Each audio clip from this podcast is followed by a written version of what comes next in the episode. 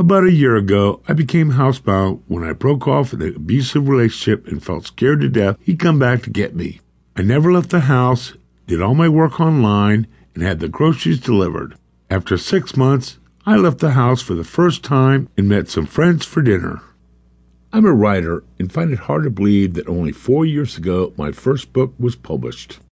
I've put out eight long and three short stories so far, and nine months ago, in the middle of my complete meltdown, my fourth book sold to be made into a movie.